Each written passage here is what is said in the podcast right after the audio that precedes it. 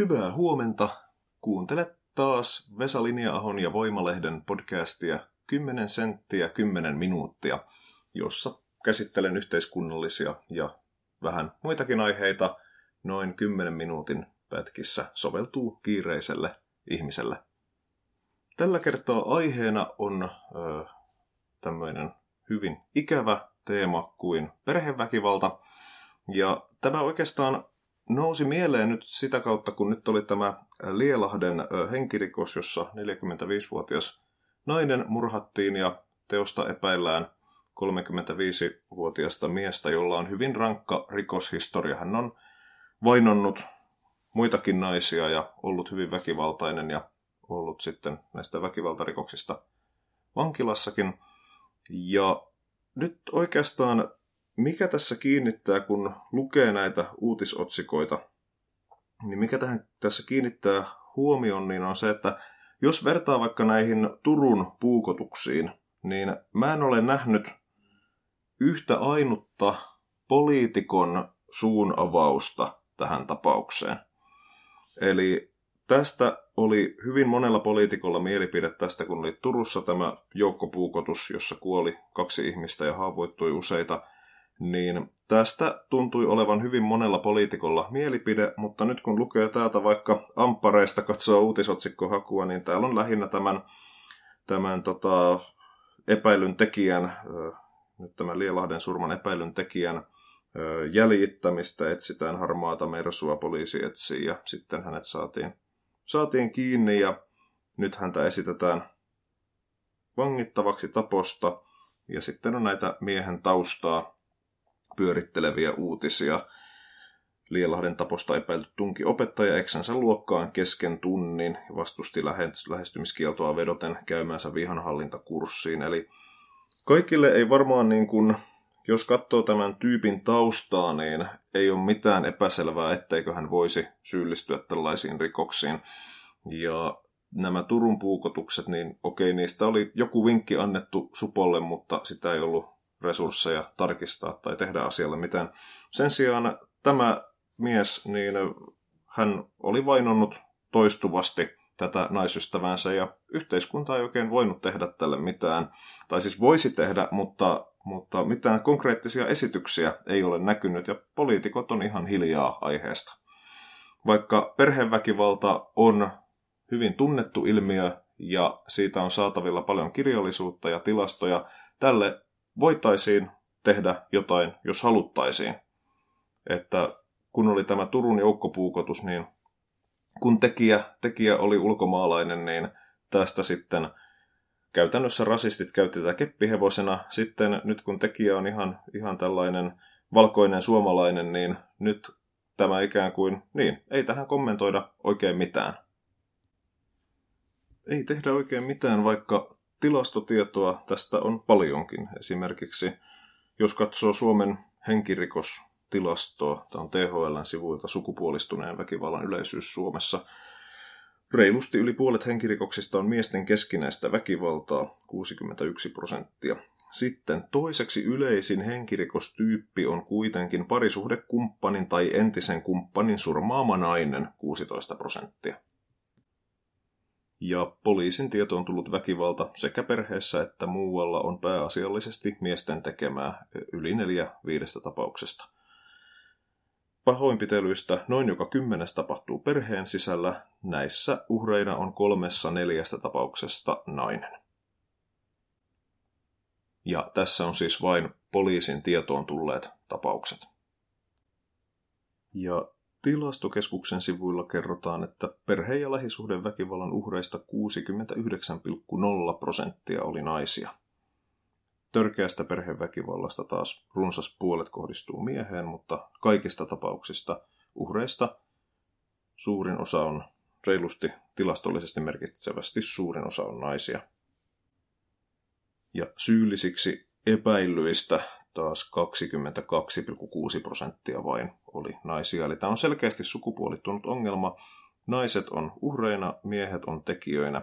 Ja sitten kun mietitään, mitä tälle asialle on tehty tai yritetty tehdä tai haluttu tehdä, niin terveyskirjaston sivuilla on hyvä Duodeckimin artikkeli tästä, että mitä niin kuin lainsäädännössä on tapahtunut muutoksia. Eli kotikuritus on kielletty Suomessa lailla vasta vuonna 1970.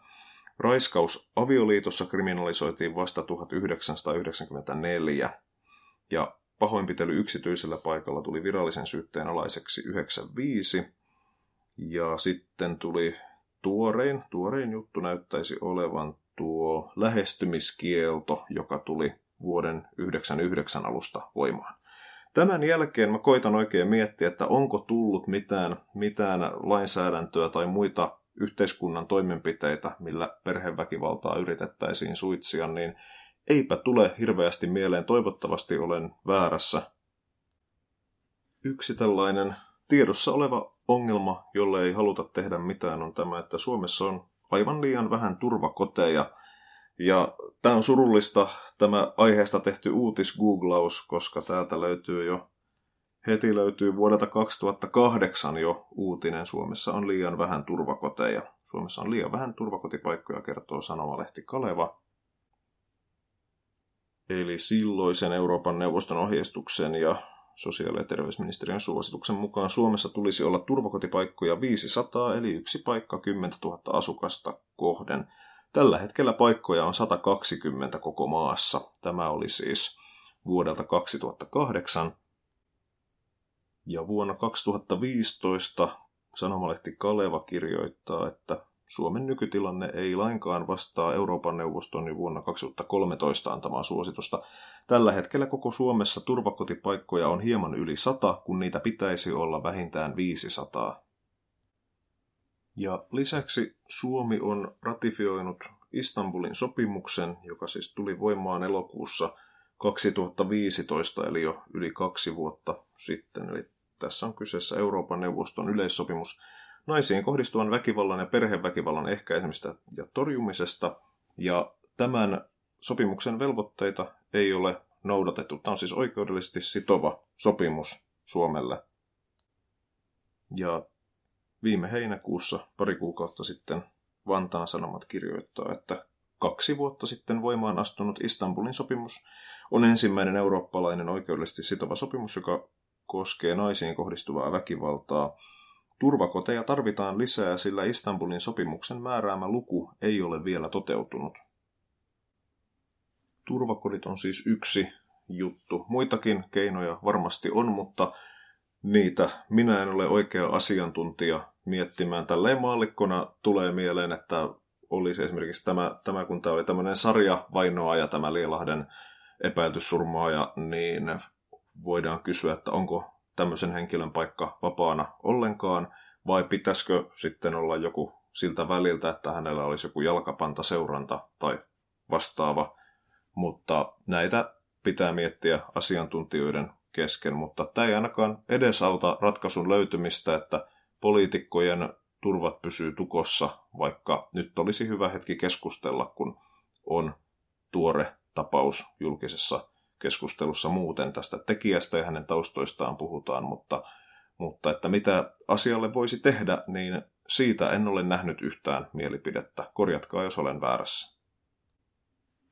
Ja tilastoissa ongelma on tosiaan selkeä tästä Duodeckimin vanhahkosta artikkelista, mutta tällä on nyt tällä iällä ei sillä ole väliä, koska toisessa artikkelissa sanotaan, että tilanne ei ole juuri muuttunut, mutta täällä on täsmätietoa, että Suomessa väkivaltarikoksen uhrina kuolee vuosittain lähes 50 naista, joista kaksi kolmannesta perheväkivaltaan. Eli moninkertainen määrä Turun puukotusiskuun verrattuna, mutta silti ongelmalle ei tehdä mitään. Jos verrataan joihinkin toisiin kuolinsyihin, niin Turun puukotukset ja sitten kesällä kuoli myös kaksi ihmistä sähkötapaturmissa. Ei niitä huomaa uutisvirrasta, jos ei työnsä puolesta joudu seuraamaan niin kuin minä seuraan. Kukaan ei ole vaatimassa, että sähköturvallisuuslakeja pitäisi kiristää nyt näiden kahden tapauksen takia. Ja sen sijaan Turun puukotukseen vaadittiin taas mitä mielikuvituksellisimpia konsteja, joista suurin osa ihan selkeällä rasistisella motiivilla ja sitten tietenkin tiedustelulaki ja haluttiin kiirehtiä ja niin päin poispäin. Perheväkivaltaan kuolee kymmeniä naisia vuodessa Suomessa, mutta aiheelle ei tehdä valitettavasti mitään. Poliitikkojen turvat pysyy tukossa. Toivottavasti nyt joku uskaltaa avata suunsa tämän jälkeen aiheesta.